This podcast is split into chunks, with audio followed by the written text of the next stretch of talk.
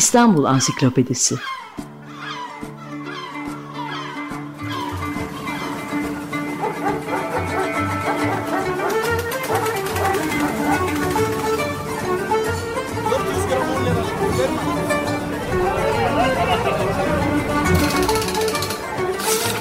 İnsanlar, olaylar, mekanlar, gelenekler ve ihtiyaçlar üzerinden şehrin tarihinden sayfalar.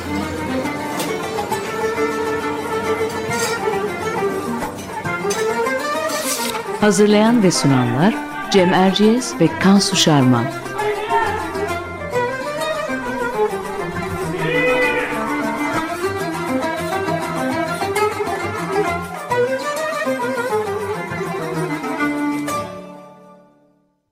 Merhaba, ben Cem Erciyes. Açık Radyo'da Kansu Şarman'la birlikte hazırladığımız İstanbul Ansiklopedisi'nin 10. programındayız. Bu hafta program konumuz 100. yılında İstanbul'da Rus göçmenler. Konuklarımız ise iki akademisyen, araştırmacı, Profesör Oya Dağlar Macar ve Profesör Elçin Macar. Hoş geldiniz. Hoş bulduk. Merhaba. Her hafta olduğu gibi biz Kansu ile hemen böyle bir küçük çerçeve çizmeye çalışacağız. Daha sonra e, sözü e, konuklarımıza bırakacağız.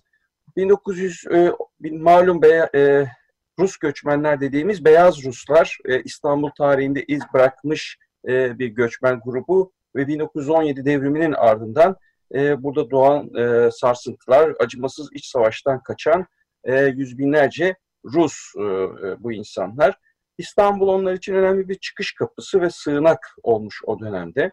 Bolşevik devriminden sonraki 3-4 yıl içinde Rusya'dan kaçıp başta İstanbul olmak üzere diğer şehir ve ülkelere sığınmışlar. E, bu Bolşevik aleyhtarı mültecilere de Beyaz Ruslar denmiş. Neden Beyaz Ruslar denmiş? Malum e, Kızıl Ordu'ya karşı savaşan Çarlık taraftarlarının ordusuna Beyaz Ordu deniyor o, o dönem. E, ve bu nedenle de Beyaz Ruslar e, dendiği ne biliyoruz. Bu mültecilerin çoğunluğu Rus ama aslında e, Rus İmparatorluğu'nun o dönemki Rus İmparatorluğu içerisinde olan farklı ırklardan, farklı milletlerden insanlar da var. E, bir, bir böyle etnik bir zenginliği de olan bir e, göçmen kitlesi bu. Tabii e, kalabalık kalabalık diyoruz ama acaba e, ne kadar e, Kansu? Buradan itibaren sen bizi bilgilendirir misin? Evet, küçücük de bir giriş ben yapayım. Ee, aslında Rusya'dan iltica eden göçmenlerin sayısının 2 milyonu bulduğu söyleniyor ama bunların yaklaşık 200 bini İstanbul'a gelmiş. Ee, 130 ile 150 bini sivil mülteciler olduğu belirtiliyor. Yarısını subayların oluşturduğu 50-60 bin kadar da Beyaz Ordu mensubu var. Bunların içinde Beyaz Ordu'nun son komutanı General, General ve askerleri de bulunuyor. Ve e, bunların bir kısmı Gelibolu'ya da yerleştirilmiş. İşgal altındaki İstanbul'da e, son derece kısıtlı uluslararası yardım almalarına rağmen e, Beyaz Ruslar olağanüstü bir dayanışma içinde ve biraz da dram, dramatik bir yaşam mücadelesi veriyorlar. E, ve hiç şüphesiz biraz önce senin söylediğin gibi İstanbul'da ve İstanbullularda ciddi bir e, iz bırakmışlar. Evet bu e, kısa girişi burada e, tutayım e, ve konuklarımıza dönelim. E, Oya Hocam şöyle başlayalım istiyoruz. E, İstanbul'a gelen e, Rus göçmenleri bir tanıtalım. Kimlerden oluşuyordu? Ekonomik yapıları neydi? Çünkü genel bilgi hep ceplerinde parası ve mücevherleri olan zengin Ruslardan bahsedilir. E, ve şehirli, kültürlü insanların geldiği e, söylenir. Böyle midir bu durum? E, teşekkür ederim. Evet, e, genel kanı bu hakikaten. E, ama aslında e, Rusya'dan İstanbul'a gelen beyaz Ruslar arasında çok farklı e, sosyoekonomik grupta yapılar var. E, sadece dediğiniz gibi cebinde parası olan, işte çok zengin entelektüel kesimlerden bahsedemeyiz. Yalnız ilk tahliyede gelenlerin e, büyük çoğunluğu e, Rusya'nın böyle aristokrat, sanatçı, aydın, juva ve askerlerinden oluşuyor.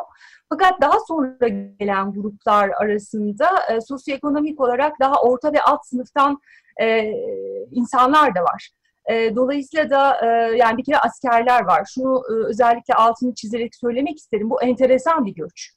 E, çünkü e, tarihte daha önce gördüğümüz göçlerden farklı olarak illerin yanında bir de ordu geliyor. Yani sizin de bahsettiğiniz gibi bir ordunun göçü söz konusu.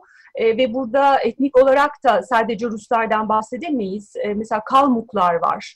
E, e, baktığımız zaman Kaza Kozaklar var. Sonra e, Müslüman Çerkezler var bunların içerisinde. Dolayısıyla da hem etnik olarak hem de sosyoekonomik e, gruplar açısından çok farklı yapıda e, insanların olduğunu söyleyebiliriz. Peki Elçin Hocam size hemen burada döneyim. Hangi yıl gelmeye başlıyorlar tam olarak?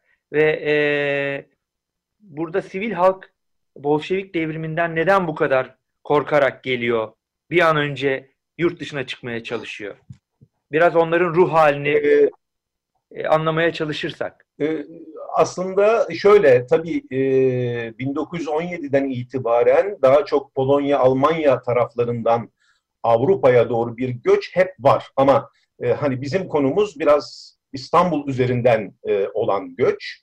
E, buraya baktığımızda e, esas itibariyle Kırım'dan tahliye, e, Karadeniz'den tahliyeler yoluyla geldiklerini görüyoruz. Bu da e, esas itibariyle üç dalga. Birincisi Nisan 1919 e, ki bizzat Amiral Bristol'ün e, gözetiminde gerçekleşmiştir bu tahliye. İkinci, e, Deniki'nin birinci yenilgisi bu e, iç savaşta. İkinci yenilgide de Şubat-Mart 1920'de e, tekrar bir göç dalgası yaşanıyor. Bunlar biraz önce konuşulduğu üzere daha çok aristokrat kesim, e, biraz kalburüstü kesim diyebiliriz. E, bunlar böyle daha çok Malta'ya, e, Kıbrıs'a e, gönderildiler. İşte İstanbul'da da Büyükada, Tuzla, e, Yeşilköy gibi, Selimiye kampları gibi kamplarda e, barındılar. E, ama tabii bizi esas e, ilgilendiren, çok dikkatimizi çeken, İstanbul'da iz bırakan e, esas e, e, Wrangel'in yenilgisi sonucunda Kasım 1920'de gelenler ki Wrangel işte bunların kendi anılarında e, 126 gemi ki bir tanesi batar e, Jivoy gemisi. E, 126 gemi ve yaklaşık 146 bin kişi olduğunu e, yazar. Bunun da işte aşağı yukarı e, siz belirttiniz e, asker olduğunu, ordu mensubu olduğunu e, biliyoruz. E, neden kaçıyorlar? E, şimdi tabii e, sınıfsal olarak farklı nedenleri var insanların e, kaçmak için.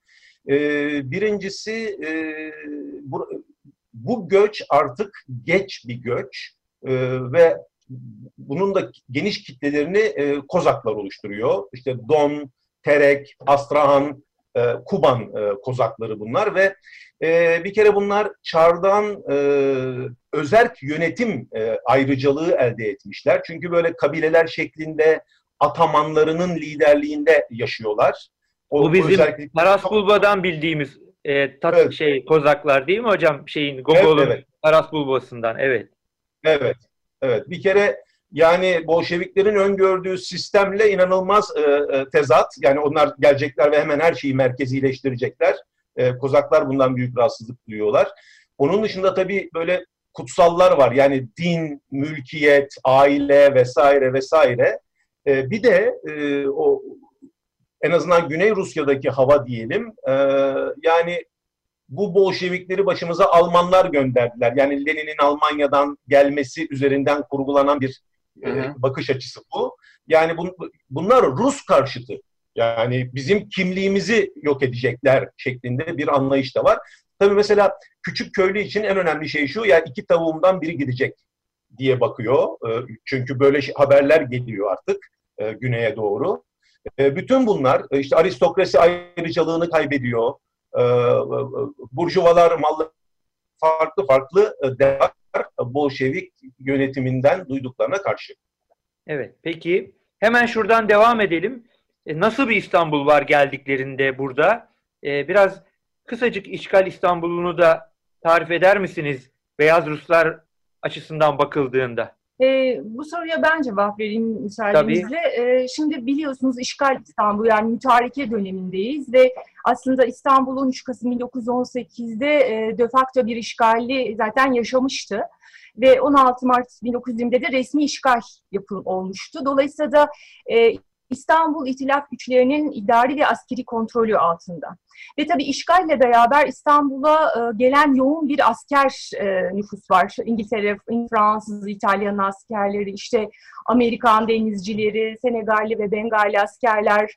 E, bunun yanı sıra sosyal olarak baktığımız zaman şehirde çok büyük bir göçmen sorunu var. Yani e, sürekli e, çeşitli coğrafyalardan İstanbul'a akan e, göçmen nüfus var. Mesela Trakya ve Marmara bölgesinden gelen Müslüman muhacirler var, Rumlar var, Ermeniler var ve başka e, gelen e, muhacirler var. Dolayısıyla da e, Ruslar İstanbul'a geldikleri zaman, Beyaz Ruslar İstanbul'a geldikleri zaman müthiş bir e, izdihamla karşılaşıyorlar. Ve bunların tabii barınmadan tutun e, yerşeye kadar bir sürüsünle karşılaşıyorlar.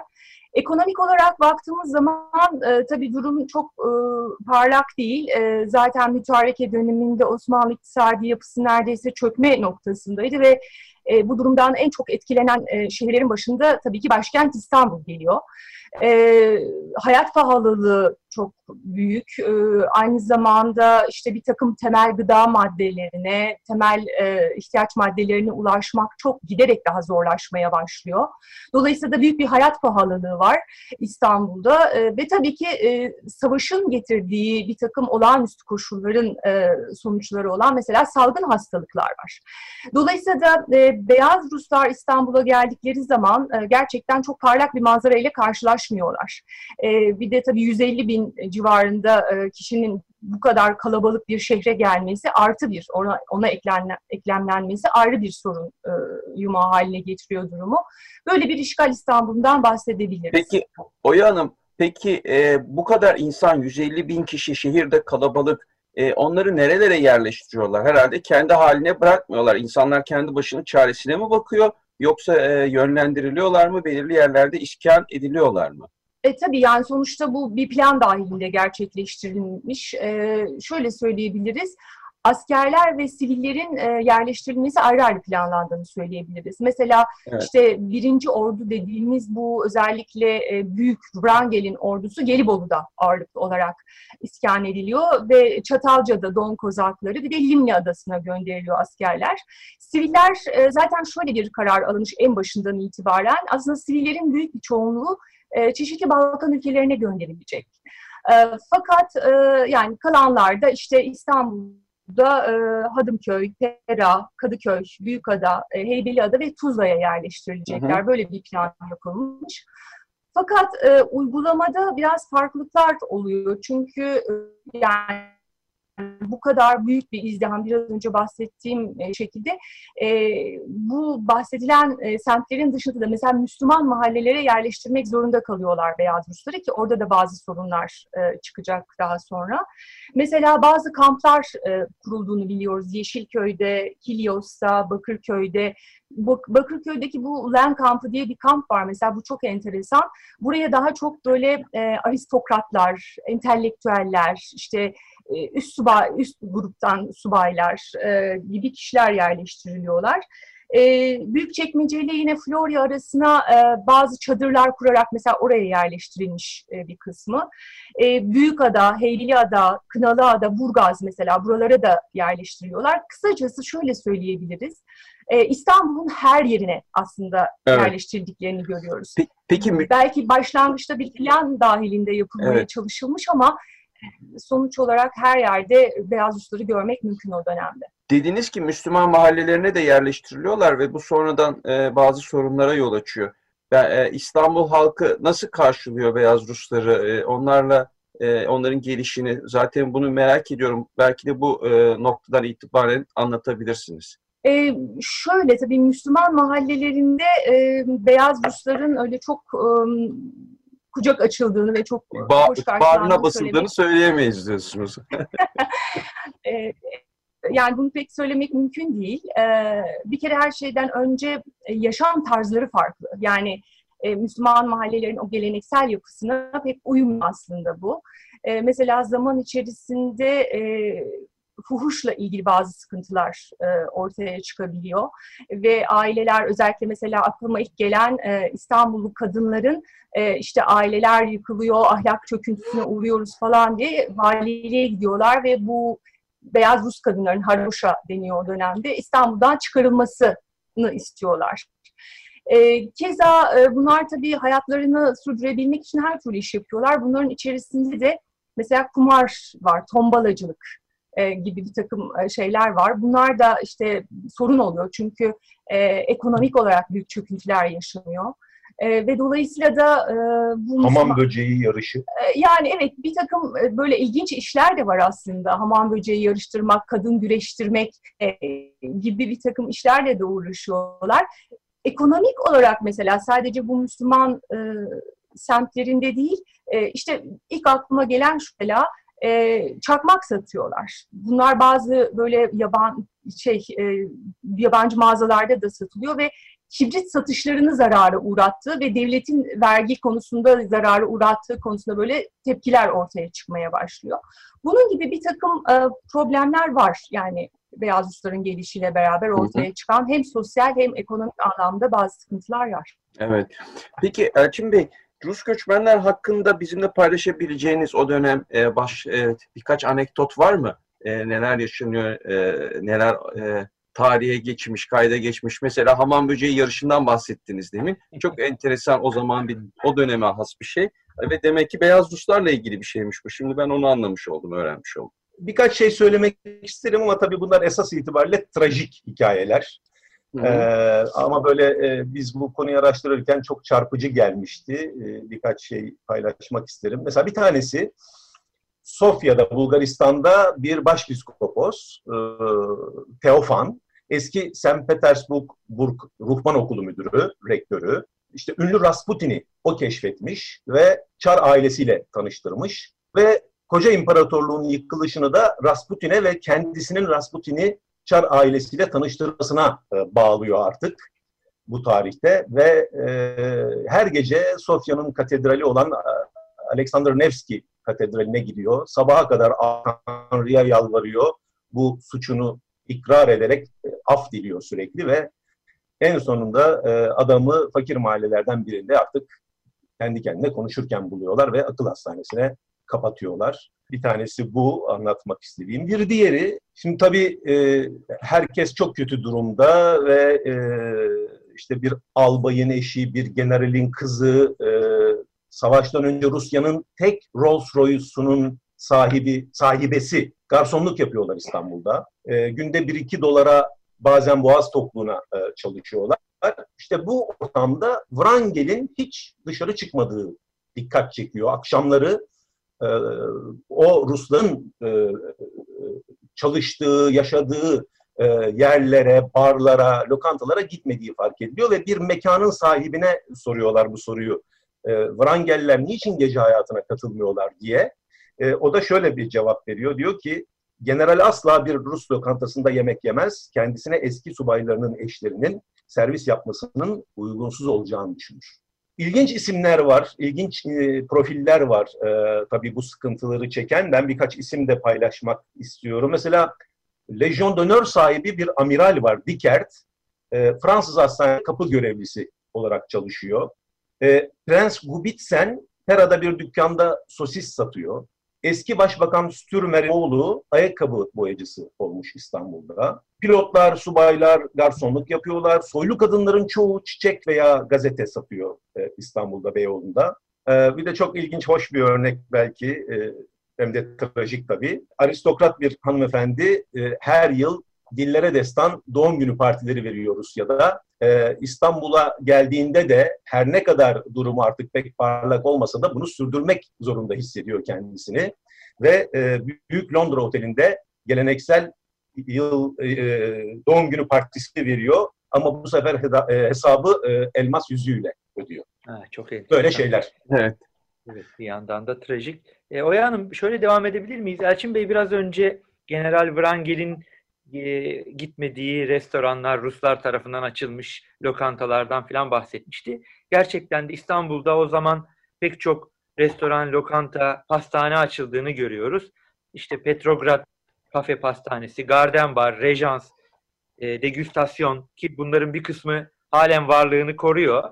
İstanbul'da sayısız e, opera, müzikal, konser, yardım amaçlı, kermes e, ve benzeri organizasyonlar yapılmış. E, Beyaz Rusların gittikten sonra buraya mirası nedir? E, mesela kendi modalarını taşımışlar mı? O sonradan bu bu ülkede kalmış mı örneğin? Evet, aslında bu dönemde e, Rus mültecilerin yaşadığı hayatın iki boyutu var. Yani bir tanesi renkli ve lüks bir hayat, diğeri de daha böyle sefalet içinde ve zor bir hayat. E, elbette ki bu iki hayatın e, toplumsal yansımaları birbirinden oldukça farklı oldu. E, dediğiniz gibi mesela e, bu renkli hayata baktığımız zaman e, çok fazla e, işte kafeler, barlar, e, restoranlar gibi bir takım e, yeni yeni e, İstanbul için yeni olacak bir takım e, şeyler var, oluşumlar ya da e, şeyler açılıyor. E, savaştan önce İstanbul'da neredeyse kafe ve lokanta yok gibiydi ama Beyaz Rusların gelişiyle ilgili e, gelişinden sonra özellikle işte Rus lokantaları, barlar, kabareler, kafeler, gazinolar e, açılmaya başlanıyor. Mesela 1921'de e, İstanbul'da Ruslara ait 30 lokanta, 3 kafe ve 3 birahane var. Tabii bunun dışında pek çok mağaza, ondan sonra e, ve fırın, pastane gibi şeyler de var. Mesela pastane kültürünü de e, biliyoruz ki e, Beyaz Ruslar e, aslında İstanbul'a ciddi anlamda e, popüler hale getiriyor. Yine plaj kültürü mesela bu dönemde özellikle Florya plajı çok ünlü bir plaj. E, dolayısıyla da e, Beyaz Ruslar aslında e, günlük e, alışkanlıklardan yeme içmeye, eğlence anlayışından modaya, hatta genel zevk ve beğenilere kadar e, her şeyi köklü değişime uğratıyorlar. İstanbul'a çok büyük e, aslında e, farklılıklar getiriyorlar yaşam tarzlarıyla beraber.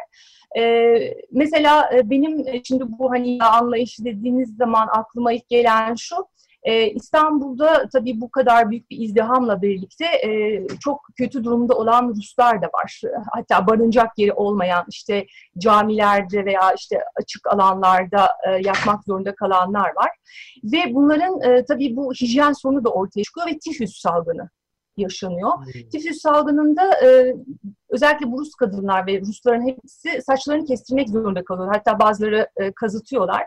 Fakat bu e, bir bir süre sonra İstanbul'da moda haline geliyor. İşte Rusbaşı, çan kesimi diye. Ee, İstanbul kadınları da bu tarz e, saçlarını kestirerek bir modanın aslında öncülüğünü de yapmış oluyorlar e, hiç beklenmedik şekilde. Dolayısıyla da e, onlar gittikten sonra da e, sizin dediğiniz gibi bugün hala yaşayan e, işte bir takım e, Rus restoranları var. Rus kültürünün e, farkında olalım ya da olmayalım e, bir sürü etkilerini biz İstanbul'da özellikle Beyoğlu'nda, e, Galata'da rahatlıkla görebiliyoruz. Yani tabii e, onca göçmen arasında İstanbul'dan gelip geçen e, gerçekten e, en büyük iz bırakanlardan birisi Beyaz Ruslar. Belki gündelik hayatlarıyla birlikte buraya geldikleri için, e, bütün hayatlarını buraya taşıdıkları için böyle olmuş olabilir. Peki nasıl gidiyorlar? Aslında çok enteresan.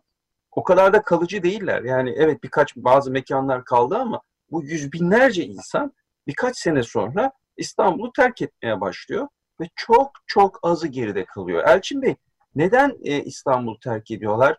E, neden burada kalıcı olmuyor? Çünkü ülkelerine de dönmüyorlar, başka yerlere gidiyorlar. Bunun e, şeyin milli mücadelenin Bolşeviklerle arasının iyi olmasıyla bir alakası var mı? Şimdi e, hemen ordu ile ilgili e, kısmı söyleyeyim. E, hı hı. Aşağı yukarı bir yıl sonra, bir yıl içinde e, o bir yıl süresince Fransa acaba yeniden e, Bolşeviklere karşı bir harekat yapar mıyız, bu Rus ordusunu tekrar kullanır mıyız? Planı yaparken İngilizler pek yanaşmıyorlar buna ve sonuçta bir yıl kadar sonra ordunun hızla tasfiye edildiğini ve ağırlıklı olarak e, e, o zamanki ismiyle yani Yugoslavya'nın öncüsü Sırp, Hırvat, Sloven krallığına ve Bulgaristan'a yerleştirildiklerini daha çok işte sınır muhafızı falan olduklarını, orman e, görevlisi olduklarını evet. görüyoruz ağırlıklı olarak. Yani Gelibolu'daki or, ordu mensupları Balkanlara doğru e, gönderiliyor, evet. göç ediyorlar. Evet. Ee, şey ise İstanbul'daki siviller ise tabii e, İstanbul'un işgalinin sona ermesiyle birlikte bir e, gelecek kaygısına düşüyorlar. Çünkü sonuçta onlar hani Fransızların misafiri gibi, onların getirdiği ağırlıklı olarak himaye ettiği bir grup gibi algılanıyorlar. E, ve e, tabii bu arada da e, özellikle Fransa'da ve Almanya'da kullanıyor. E, başta aristokratlar olmak üzere beyaz Ruslar. Yani bütün beyaz Rusların hayali aslında oralara gitmek. Yani oralarda bir yoğun nüfus var, orada kültür yaşanmaya devam ediliyor. E, herkes oraya gitmeye çalışıyor ama tabii parası olmayanların böyle bir şansı yok. Onun için Milletler Cemiyeti devreye giriyor. E, 1921 yılında e, hepimiz bu ismi biliyoruz. E, eski Kuzey Kutbu kaşiflerinden Nansen ki Türk-Yunan nüfus mübadelesinde de oynayacak. E, Mülteciler Yüksek Komiseri ilan ediliyor Milletler Cemiyeti tarafından ve bu işi çözmekle görevlendiriliyor. Ve e, Ankara ile kurulan iletişim sonucunda zaten biliniyor ama e, bir plan yapılıyor ki yani en kısa sürede Milletler Cemiyeti bu insanlara yeni yurtlar, vatanlar bulacak. Ee, çeşitli planlar yapılıyor. Örneğin Latin Amerika'ya göndermek, işte transplantasyonlarda işçi olmak üzere vesaire. Ama ilk gidenler nasıl kaçacaklarını şaşırıyorlar. Buralar çok sıcak diyorlar, aman sakın gelmeyin diyorlar. Ee, ama Ankara bunlardan bir an önce kurtulmak istiyor. Sizin söylediğiniz gibi çünkü Bolşevikler bastırıyorlar. Neden? Çünkü İstanbul adeta Bolşevik karşıtı muhalefetin, Rus muhalefetin merkezi gibi çalışıyor. Hı hı. E, propaganda yapılıyor vesaire. E, onun için e, Ankara'da e, artık e, onlardan kurtulmak istiyor Bolşeviklerin arzusu e, doğrultusunda. Ve e, Milletler Cemiyeti mümkün olduğu şekilde onları e, çeşitli ülkelere e, yerleştirme planlarını uygulamaya çalışıyor. çalışıyor. Bu arada onların hukuki statüleri de bir sorun. Çünkü pasaportları yok artık geçerli e, bir pasaporta sahip değiller. Onun için Nansen pasaportu e, adlı bir pasaport icat ediliyor e, Milletler Cemiyeti tarafından.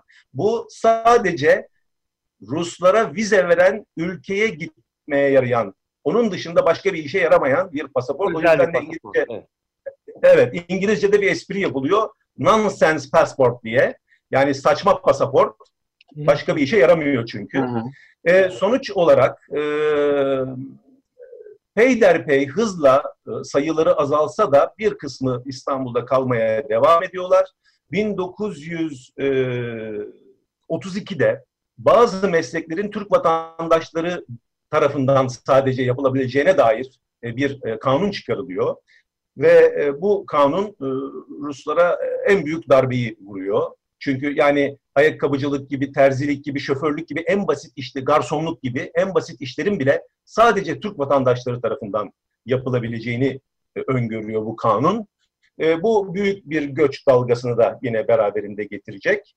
E, 1934'te muhtemelen artık hiçbir yere gide, gidemeyeceği anlaşılan bin aileye Türkiye'nin vatandaşlık verdiğini görüyoruz. E, 1950 e, herhalde bunların da bir kısmı daha sonra gidiyorlar ki 1954'te 130 kişi olduğu kayıtlara geçmiş. Herhalde bugün sadece birkaç aileden söz ediyoruz artık. Hocam birkaç cümleyle şeyi sorabilir miyim? Ee, gelenler Ortodoks. Burada da Fener Patrikhanesi var, Ortodoks Patrikhanesi var. İlişkileri bu süre boyunca, kaldıkları dönem boyunca nasıl gelişiyor? Bir destekleri oluyor mu? Kısacık onu da alabilirsek sizden. Elbette. Şimdi e, Ortodoksluk kuralı gereği her yani şehrin başpiskoposu oranın patronudur diyelim kilise e, işleri, din işleri açısından. Ve genel kural şudur, yani gelen yabancı ruhban oradan izin almak zorundadır dini hizmet verebilmek için. Onun için en kıdemli metropolit, o da Rus Ortodoks, Ortodoks Kilisesi içinde çok güçlü bir insan e, metropolit Kiev ve Galicia metropoliti Antony liderleri pozisyonda bu ruhbanın başvuruyor, izin alıyorlar Rum Patrikhanesi'nden. Fakat Rum Patrikhanesi bu izni verirken e, biraz başına gelecekleri de biliyor. Diyor ki aman siyasete karışmayın, sadece ayin yapın. Yani onu mesela onun dışındakiler için bize başvurmak zorundasınız. Fakat hemen dedikodular başlıyor. Mesela Rus papazların para karşılığı boşanma gerçekleştirdiği, e, papaz takdis ettiği ki bu yetkilere sahip değiller e, gibi. Ama asıl rahatsız edici şey e, Fener'i e, Romanov hanedanını övücü Bolşevik karşıtı vaazlar e, kilisede veriliyor ve e, açıkça siyasette e, karışıyor e, Rus ruhban. Bu çok büyük bir rahatsızlık oluşturuyor Fener'de. Çünkü Fener'in de dertleri var. Onlar da e, Fener'de Moskova'daki e, kilisesini, orada bir kilisesi var, birkaç yapısı var. Onları kurtarmaya çalışıyor. Bolşeviklerle iyi geçinmeye çalışıyor. Dolayısıyla Bolşevikler zaten bu sıralarda kötü durumda olan e, Fener'i özellikle 1922'den itibaren Ankara üzerinden e, sıkıştırıyorlar. Dolayısıyla bir yandan Bolşeviklerin Ankara'nın ve bir yandan da Fener'in baskısı altında kalan bu Rus ruhban Sırp patriğinin daveti üzerine e, Karlofça şehrine Sırbistan'ın e, gidecekler ve orada bir yapı oluşturacaklar. Bu yapı sonra çok ünlenecek. Buna Karlofça Sinodu deniyor o dönemde ve adeta e, anti e, anti Sovyet, anti Bolşevik bir merkeze dönüşüyor Karlofça. E, Romanovların e, Rusya'nın hakimi olması için tekrar çalışıyorlar. E, bitireyim ama şey Sovyet ordusu e, İkinci Dünya Savaşı'nın sonunda yaklaşınca hemen Münih'e kaçıyorlar Almanya'ya ve orada da birkaç yıl kaldıktan sonra Amerika Birleşik Devletleri'ne taşınacaklar ve ROKOR, e, Russian Orthodox Church Outside Russia adıyla tanınacak sonra bu kilise yapısı. Soğuk Savaş döneminde hep bu e, doğrultuda çalıştı fakat 2007 yılında Putin'in baskısı ve aracılığıyla e, Moskova Patrikhanesi ile barıştı, bir protokol imzalandı ve yeniden Rus kilisesinin içine döndü. Peki. Çok teşekkür ediyoruz size. Ee, Çok teşekkürler. Şimdi Oya Dağlar Macar ve Elçin Macar. Ee, hemen hatırlatayım programın sonunda. Ee, Oya Dağlar Macar, Macar ve Elçin Macar'ın e, 2010 yılında Libra kitaptan yayımlanan Beyaz Rus Ordusu Türkiye'de adlı bir kitabı var. Artık baskısı yok öyle biliyorum. Ee, ama kitapçılardan yine de bulunabiliyor. Çok güzel bir çalışma. Bu konuda daha detaylı bilgiyi merak eden dinleyicilerimizin edinmesini öneriyoruz. Ee, şimdi programın son bölümünde alfabetik olarak e, gideceğimiz İstanbul Ansiklopedisi maddemiz var. K harfinden devam ediyoruz. Burada ne yazmış Reşat Ekrem Koçu hocamız? Şimdi e, K harfinden devam edeceğiz. İstanbul Ansiklopedisi biliyorsunuz her hafta söylüyorum G harfinde bittiği için Reşat Ekrem Koçu'nun Osmanlı Tarihinin Panoraması adlı eserinden aldık bu maddeyi. Maddemiz K harfinden Kalem Efendisi. Oradan okuyorum kısacık. Kalem devlet dairesine verilmiş isimdir. Memura da kalem efendisi denilirdi.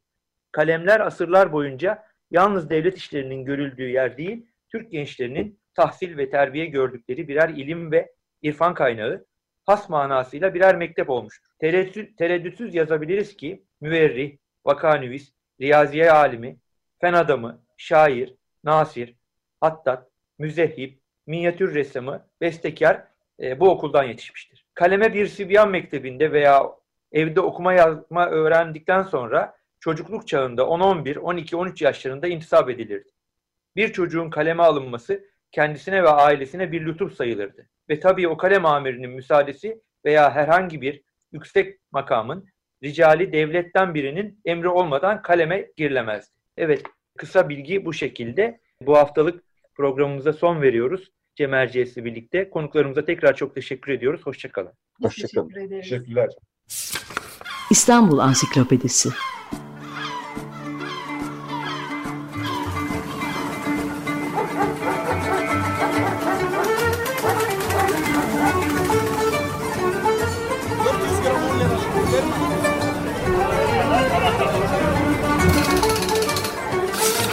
İnsanlar, olaylar, mekanlar, gelenekler ve ihtiyaçlar üzerinden şehrin tarihinden sayfalar.